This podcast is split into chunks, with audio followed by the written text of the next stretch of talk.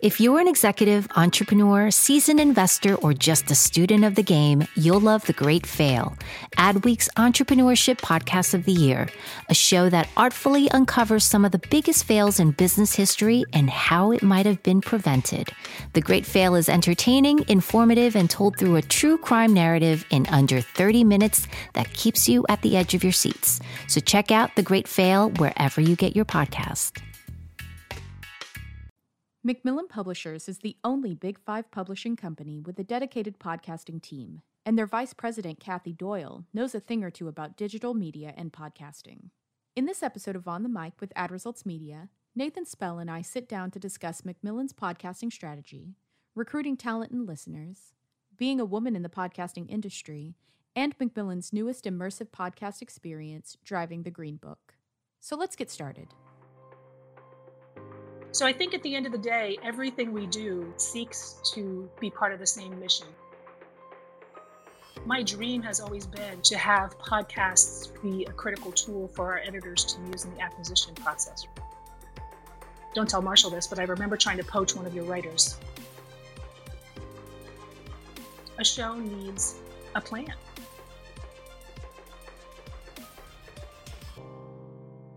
Kathy, I wanted to thank you so much for joining us today. Um, if you wouldn't mind just introducing yourself for our listeners, that would be awesome. Sure. My name is Kathy Doyle. I'm the vice president of Macmillan Podcasts in New York. How did you get started with Macmillan? So I joined Macmillan in 2012, and my career up until that point had really been in all forms of digital media. I was actually on the original team that built and launched the Wall Street Journal Online back in the 90s. So that was a really great entry into digital media and the ways that it can help consumers gather and use electronic information. So I kind of kept on my career throughout that period, doing a lot of different development projects for Dow Jones and the Wall Street Journal, and did a lot of B2B and B2C development in digital media, mostly web based and software based development projects.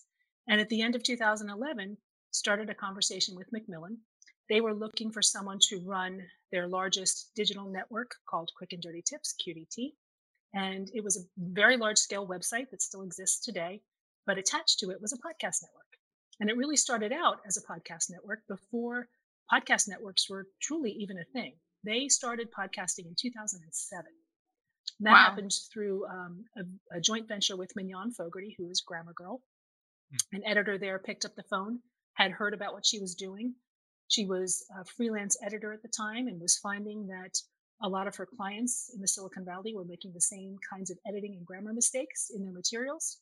And she'd heard about this sort of audio thing that wasn't even quite called podcasting at that point. This was like in 2006. And she thought, you know, I'm going to walk the walk. And she decided to start recording editing tips for her clients, mostly because it was just a really efficient way to disseminate them. And hmm. she started doing that um, you know, created an avatar and became Grammar Girl. John Sterling at Macmillan literally picked up the phone to talk to her at the end of 2006 about a book. And both of them sort of really quickly recognized that it could be something much more and uh, formed a joint venture in 2007, which is still profitable and in place today. And that's the network that I run, Quick and Dirty Tips. Then a couple years ago, you know, I went to senior leadership at Macmillan and said, gosh, we're having such great success with this network and these short format subject matter expert hosted shows that are all similar to Grammar Girl in that they provide quick, actionable information to consumers in a variety of verticals. But we were sort of trying to fit authors into that format, which is a little bit restricting. Mm. So we started a second network called Macmillan Podcasts, where we do more freeform. We've done everything from science fiction to true crime to biography. Um, now we have a history podcast. So, all in all, we've got about currently running about 15 shows. Some of them are weekly, and we've exceeded about 340 million downloads. So, it's been quite a trajectory. It's so cool that it started from just like that realization of how practical it was to have a quick audio tip um, and built into something like over time. Um, maybe Kathy, could you tell us a little bit about the overall strategy for podcasting at Macmillan? Like, how do you guys approach recruiting talent and developing content? That's a great question. So I think at the end of the day, everything we do, whether it's a book or a podcast at Macmillan, seeks to be part of the same mission, right? Which is to develop great content, great stories, and to get them in the hands of as many readers or listeners as we can around the world. We're so fortunate as a global publishing house to be able to draw upon the resources of our imprints for talent. So we have Henry Holt, for example, uh, Tor, which is our science fiction imprint, St. Martin's Press, Flatiron Books. And we've actually done podcasts with authors from all of those imprints. On the QDT side, it's more a matter of finding the right subject matter expert to host a vertical. And typically, we will look to find verticals where either there are content gaps across the podcasting ecosystem, or it happens to be a vertical where Macmillan has just a lot of talent that we could bring onto the platform. So it kind of works in a lot of different ways. So it sounds like the podcast division is sort of, it really is integrated into the overall strategy of Macmillan as a whole as a publishing house. Is that correct? It is. And, you know, we spend a lot of time talking, like, my dream has always been to have podcasts be a critical tool for our editors to use in the acquisition process, right? It's definitely something that gives Macmillan a leg up since we're the only one of the big five that is actually doing this, um, you know, with a full time team. Um, but we also do a lot of educating within the organization. You know, we do road shows, or at least we did pre-COVID, when we could actually spend time in person with our colleagues. We did a lot of road shows where we would go from imprint to imprint and just educate them on podcasting and how it can help their authors. So, because not every author is obviously going to be a good fit for us. We're a small team. We can't take on that many new initiatives every year. But what we can do is take those authors and bring them onto the QDT platform. Last year alone, we surfaced 80 Macmillan authors on that platform in one way, shape, or form, whether that was through running audio excerpts that were relevant to some of the verticals, like grammar, like nutrition, like psychology, um, having authors obviously on as guests, if we have open ad inventory, we can use that for book promos. And then we can do blog posts on the web portion of the network, the large website that has the transcripts from every episode. And we can run additional new and bonus content from other authors who maybe aren't podcasting with us. So it's a it's a very well-oiled machine um, that works really well for the organization, the greater good, I like to say, of the organization. I'm I'm curious because um, obviously y'all have a great strategy as far as uh, recruiting talent, but how exactly are y'all marketing your podcasts and attracting listeners? That's such a great question. And as you know, it has become incredibly competitive. I think there's like, I looked this morning, like 1.7 million podcasts now available. When I first started, that number was under 2,000. So it's become really, really challenging to find and develop an audience. So we've just, we've learned over the years, you know, we do what a lot of the other big networks do, which, as I was just saying, we use our own platform as an in-house marketing tool, and that's great because it's it's free to us and it gives great levels of impressions and downloads for authors um, throughout the organization. Uh, I have a secret weapon. Her name is Morgan Ratner. She's been with us for several years. She's really um, deepened our relationships with all of the different distributors Apple, Spotify, Stitcher, everyone. So we spend a lot of time trying to be a great partner. Um, we also do some syndication. We have um, Karen Hertzberg, who's our editor. We have relationships with um, Scientific American. They will take portions of our transcripts along with a link to the full audio and integrate that into their editorial content. So that's a great, and we do the same for them. So it's a great back and forth. We work with Psychology Today. Uh, every month, they will run content from our Savvy Psychologist, again, with the link back to the podcast. Grammar Girl has courses on LinkedIn. Um, and I know perhaps we can talk a little more, a little bit later about Driving the Green Book, which was a collaboration with Apple. So I think we have just learned how to take the content that we think will be of value to other platforms outside our own ecosystem and work those relationships in ways that are beneficial for listeners and help us diversify and expand our audience. So, in addition to you know expanding your audience, there's always the question of how do you monetize that that sort of reach. How do you guys approach advertising?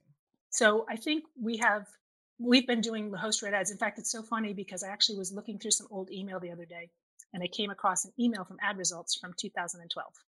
Wow! So we've actually we've actually had deep roots with the advertising community since that time. In fact, I I virtually remember um, don't tell Marshall this, but I remember trying to poach one of your writers back in 2012. It didn't work. She stayed with you. Um, but we, so we've been doing host read ads since, you know, 2007. Most of our shows are represented by mid-roll media and mm-hmm. have great sell through rates. the quote that I like to use from one of the mid-roll sales executives is that our shows are safe havens for advertisers. You know, we have ad operations down to a science.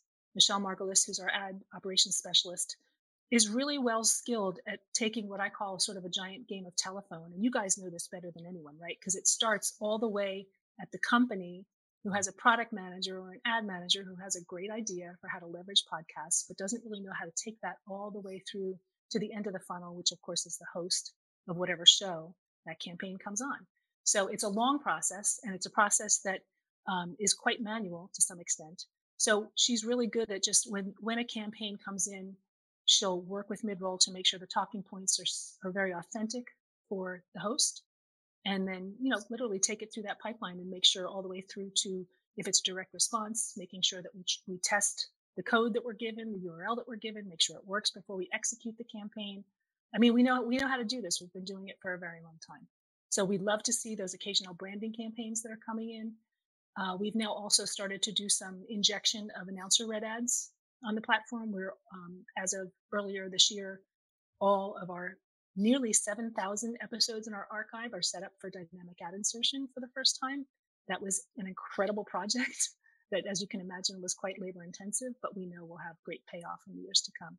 And then I think, too, we diversify our revenue in some other ways beyond advertising. We do some licensing. For a long time, our podcasts were the exclusive uh, in flight entertainment for United Airlines. They were buried deep in their in flight entertainment system, but they were there. Um, and we do some stuff, like I said, with LinkedIn and a couple of other outside opportunities. Now, I know that you listened to our Women in Podcasting series. So I'm curious, as a woman in podcasting, were there any unexpected obstacles that you faced when you were breaking into the industry? Not so much in podcasting, although I will say in the early days, 2011, 2012, you know, podcasting has deep roots in comedy. So I definitely did feel outnumbered to some extent. And this is a great series, by the way. I'm so honored to be part of it. You've had some great guests on this. Um, but I will say early on in my career, I actually started my career in television. And I was right out of college hired as an associate producer for an NBC News affiliate in New England. And within a couple of months, the nighttime assignment editor had gone out on a very sudden, very unexpected medical leave. And in a television newsroom, the assignment desk like literally sits up above the newsroom and they're sort of responsible for the heartbeat of what's going to happen for that day's newscast. They assign crews, they pick the stories, they respond to breaking news. And I was so excited because the news director literally came out. This happened so suddenly. He came out of his fishbowl um, office and came up to me, grabbed me by the shoulder, and pulled me up to the top of the assignment desk and said, This is your job now because they they had no one for the night shift. It was two to ten p.m. And I was really like thrown into the fire. It was I was in way over my head. I was 22 years old, and I remember feeling this is going to be an amazing opportunity for me to learn from some of the women in this newsroom. And there was a female anchor there. Never told this story before. There was a female anchor there who I really looked up to. The four years I was at university in that market, I had watched her and idolized her to some extent. And she just turned out to be an incredible bully. She, every assignment I gave her was wrong. Every crew I assigned her to was wrong. Every time I did background research, it wasn't enough. You know, she just, and she would admonish me publicly in front of the rest of the newsroom. And that stayed with me for, so I was doing a good job. You know, she was the only person in the whole newsroom I had a problem with. And I was 22 and straight out of college. And that has stayed with me for all of these years. And I think has led to me being an advocate for women, not just women, for, for everyone starting out their career. I work really closely with Emily Miller on our team, who feels as passionate about this as I do. We're constantly doing informational interviews for students who are just coming out of school. I'm a mentor at Macmillan. I'm a mentor at the Podcasting Academy. Um, we do, we'll bring in university communication students or media students who want to learn more about publishing. Everybody at Macmillan knows that they, if they get a call from me, it's likely going to be, Hey, there's a senior from Wake Forest visiting New York. Do you have 15 minutes to tell them about your job? And I've helped a lot of people get jobs. So I always tell my kids, you know, you can learn so much more from what someone does wrong than what they do right sometimes.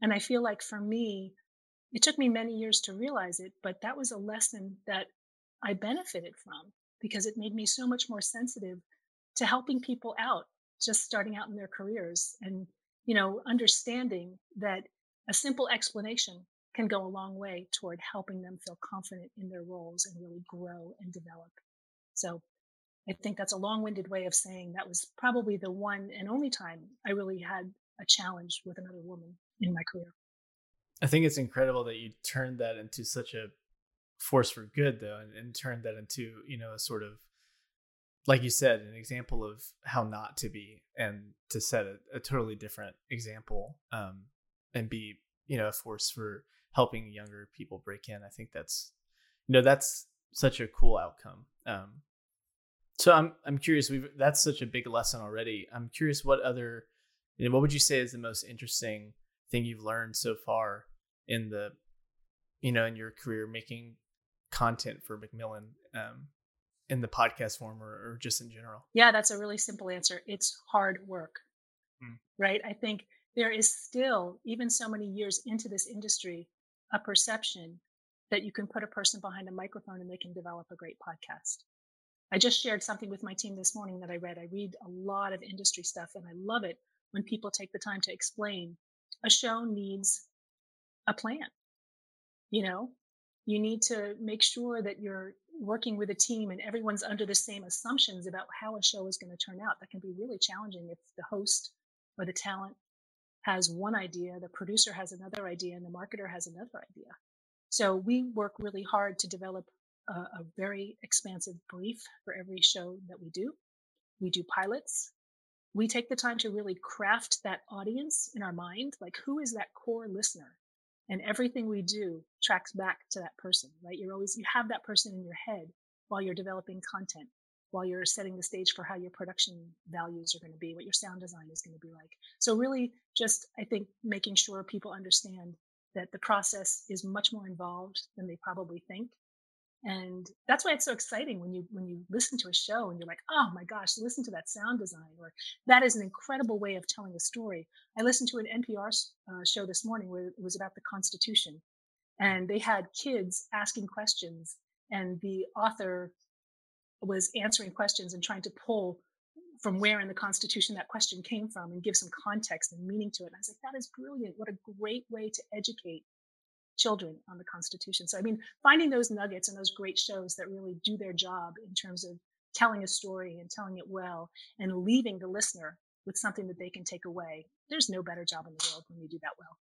It's amazing to think, like, no one seems to look at a, a polished film and think, if I just had a camera, I could make that. But for some reason, when we hear a great piece of audio, it seems like, you know, there's, we, we maybe miss the the all the behind the scenes work that goes into it. We've been doing this for about a year now and um I was thinking about this the other day. I honestly feel like we just recently kind of hit our stride. I I really feel like the first year was a lot of a lot of stumbles and a lot of various learning experiences. Even though we we work in the podcast industry and I personally have been in the industry for about 5 years, getting this off the ground was was an experience. You know, Lindsay, that's such a good point. And I think, unfortunately, we don't always have that kind of time. It does take time to hit your stride, for sure. And there's a lot of pressure, particularly on shows at networks where profit and profitability is, is critical. They have to sort of try to hit those benchmarks within the first couple of episodes. And it, you're absolutely right. It, ta- it can take four, five, six, or more episodes before you really start to develop that core audience, and till until the host can hit that stride takes mm. time. So you mentioned driving the green book earlier, and I kind of wanted to bring the conversation back to that new podcast. Um, if I remember correctly, it dropped on September 14th. So can you tell us a little more about the show, um, as well as its integration into Apple Podcast and Apple Maps? That was a really cool thing that I read about. Thank you. Yeah, it, it dropped that week, and coincidentally, that was the same week that iOS 14 dropped, which is how the Apple Maps piece sort of came to be, which I'll get to in a minute. But we started planning for that show, you know, even the year before with Alvin Hall, who's an educator and a BBC journalist who is really considered to be one of the leading experts on the Green Book in our country. we sent him on the road along with Janae Woods Weber, who's an activist and former attorney. And they really recreated a Green Book inspired trip, you know, what it was like for Black Americans to travel. The Green Book, as you may know, was used as a travel guide for Black Americans during Jim Crow and segregation as a way to get them from place to place. They could look up places to eat, places to stay, places to avoid. And Alvin grew up in the Deep South and was part of the Great Migration, the last wave of the Great Migration, and came to us with just a real passion for taking his experiences, his knowledge on the road, and knew that he could create a series that was really about a very underreported time in American history. So we sent him out with a producer uh, last summer. They came, they, it was a 2,100 mile road trip from Detroit to New Orleans. And when they came back, they just had, you know, we started to listen to the raw tape and it was just incredible. You know, we knew we had the honor and privilege to tell these American stories in a format that they really haven't been told in before there was the movie, but there's never really been a podcast about the Green Book. And we also, you know, started to work with Flatiron Books on developing a book. And then as the series started to come together, uh, we brought on Juleyka Lantigua Williams and Cedric Wilson, her producer, to, to sort of finish out and round out the team. And we started to think about how we were going to bring these stories to life and bring them to as wide of an audience as possible. And we started talking to Apple Podcasts because we've always been collaborating with them over the years of R&D shows. And we actually went to them and said, listen, music played a really important part in this series. They interviewed a lot of musicians. There was a lot of conversation about music music was such an integral part of life uh, at that time in, in our country. Of course, it still is today. And they obviously listened to music while they were taking the actual trip. So we knew that we knew that we could come up with a great music playlist. Um, we also knew that Alvin had a lot of resources for people who perhaps wanted to deepen their research on this topic once they heard the series. And then we kind of thought, I don't know, is there something we can do with Apple Maps? So we went to them with a deck that included Apple Maps, but we really didn't have any specific idea for what, if anything, we could do. And they immediately put us under NDA. And we found out very quickly that they were working toward the launch of iOS 14 and we're developing some really cool, in addition to this feature, uh, new features for the map part of the, their ecosystem. And they were developing these very curated, very visual map guides so it was an incredibly perfect opportunity for us to develop a very immersive, very complimentary experience to go with the podcast where you could actually feel like you're taking the trip with Alvin and Janae. So we worked with their team and literally launched that the same week that the podcast launched because coincidentally, we had no idea when we set our release date for the podcast, but iOS 14 introducing map guides launched the same day. So it was, uh, some of it was luck. Some of it was just great collaboration and planning with the folks at Apple who were just so supportive of the mission of the show and helping us to develop these complementary resources. I just saw yesterday that Aaron Mahnke from Lore introduced a new map guide. So he's the second podcast to develop one for cemeteries that are covered in some of his series, which I thought was really cool for his horror podcasts. But I think we're going to see more and more creators leveraging tools like this that can take a podcast and really bring it to life in ways that up until now we haven't been able to do. So I hope I answered your question. That's kind of how that came to be. Um, and it's just been an incredible experience, you know, to, to work with them and to, to have the podcast be so present on all four of the major pillars of the Apple ecosystem. We're very proud of the work. Yeah, I, I just I love the idea of just the immersive aspect of it and and really being able to kind of experience it as you listen to the podcast. I think that that is just such an an amazing idea. Yeah, I, we did too. We did too, and we're getting a lot of great feedback from listeners that they're enjoying the map guide. So, um, and if you get a chance, I mean, what's also really cool is that if you're in Apple Music and you you go to the playlist, there's a massive link back to the podcast. So the cross linking within the platform is unprecedented for us. Any other show that we've ever done, and really does round out the collection really nicely. You know, we're hoping in fact, I just approved an ad for a Macmillan catalog for the podcast for the academic market because it's our vision that at some point, perhaps all of these resources could serve as a first year experience for college and university students. Um, it just, it has a really long tail and these are underreported stories that just give great context and meaning to what it was like to be a Black American traveling during this time. And sadly, you know, we had to actually step back and update some of the episodes before we released them. Because keep in mind, this all started back, you know, in 20, summer of 2019, before the racial unrest happened in our country. So Alvin really wanted to get it right, of course, and make sure that he was being very sensitive and weaving in contextual references to what's unfortunately happen, happening in our country now in terms of racial unrest. So it was a it was a privilege and an honor to work on the series, and we knew that these were just really important stories that had to be told right. What would you say was the biggest? You know, just imagining, like Lindsay was saying, the immersive thing is what drew us. In, in addition to the like the timeliness and the need for this these stories to be told, um, I'm curious, what was the challenge or what challenges were present dealing with new technology like this as you're developing new content? I think just making sure that each aspect could stand on its own. So mm-hmm. even if you're just experiencing the playlist or you're just experiencing the map guide, you'll come away learning and learning more than you knew going into it about this time in the Green Book and, and what it was like. Um, I think too, for us, the challenge that we faced was we were only halfway, not even halfway done recording the series in our studios when COVID 19 hit and we had to step away from our studios. We're still not back in our studios. So we had some challenges there, you know, just ensuring that we could develop a series that sounded uh, as good as we wanted it to sound and that the production values were as good as they would have been had we done them in our own studio. And we ended up having Alvin record a lot of it in his home. And we did have some um, recording time at a contactless studio in New York to make sure that everybody was safe but that's certainly that. And then, of course, everything that happened with the racial unrest just really forced a lot of changes that I think pro- things probably would have gone a little bit differently had we stayed working in New York in our studios and just, you know, plowing through the series. Our original release date was May. We didn't end up releasing it until September. So I'm curious as to uh, what some of your favorite podcasts are and what you're currently listening to. So I have three excellent recommendations for you. Um, the first is Deep Six. Are you familiar with Tom Webster and the work that he does at Edison Research? Yes, we are.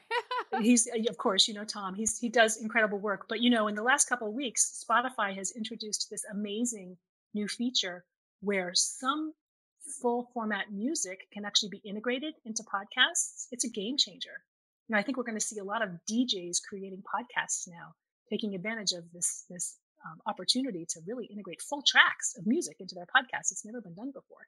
So last week on Deep Six, I had such a blast listening to this episode. Tom did something that took Christopher Cross and Kris Kross and sort of did this music episode where he plays full tracks from different artists and kind of walks through this this playlist. It's it was really really incredible. And then the other one is uh, season two of Good Kids from Lemonada Media. Also, an amazing team of women creators. They have just done um, some really great work. I don't know if I can say this. We have, um, but the tagline for the show is "How Not to Raise an Asshole." So, and my kids are grown, and I, I think and I hope and I pray that I didn't raise assholes, but the approach is just very fresh and honest and great for this current time period. So it's it's a wonderful series that I encourage you to check out. They've done some really great interviews.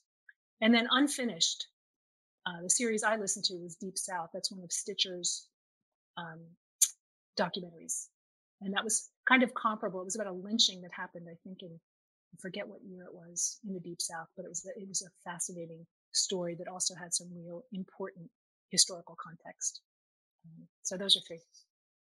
So, Kathy, do you have any final words of advice for content creators out there? Maybe people that are already developing uh, podcasts or maybe thinking about developing podcasts?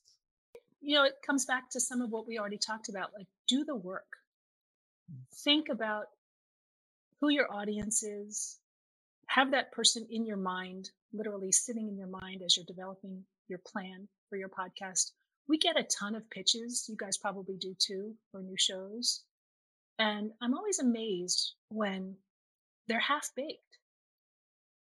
You know, again, it goes back to what we were saying before about how there is this perception that there's just all this money and you know people are just going to throw out an idea for a podcast and it's going to be an instant success. But i'll get pitches from people and they'll say you know there'll be a, a slide in the deck that says we just want to cover our production costs but there's no production budget included in the, in the pitch. So they want us to figure all that out for them. I mean i just think do the work like do the proper planning. Hmm. figure out the aesthetic of the show. Figure out who your audience is going to be you know work with great people you know have have really strong content. And then we do a lot of when we plan for a new show too we do a lot of due diligence.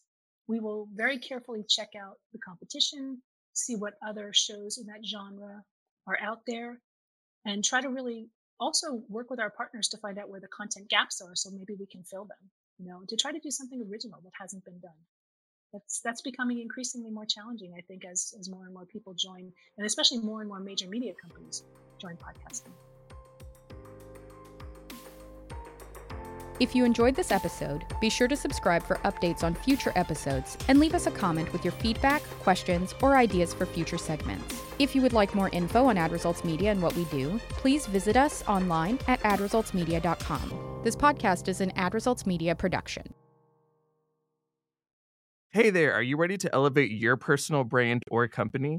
Meet Viral Growth, your one stop shop for video content and audience building. Imagine growing your brand organically on social media without the hassle of editing videos for hours. With Viral Growth, it's a breeze. They handle the brainstorming, scripting, and editing while you simply just hit record. And don't worry about your niche, they cater to everyone, from business and marketing to health and wellness. Are you ready to make waves in the social media realm? Visit viralgrowth.io and use code ADWEEK, that's A D W E E K, all lowercase, and get 10% off your plan.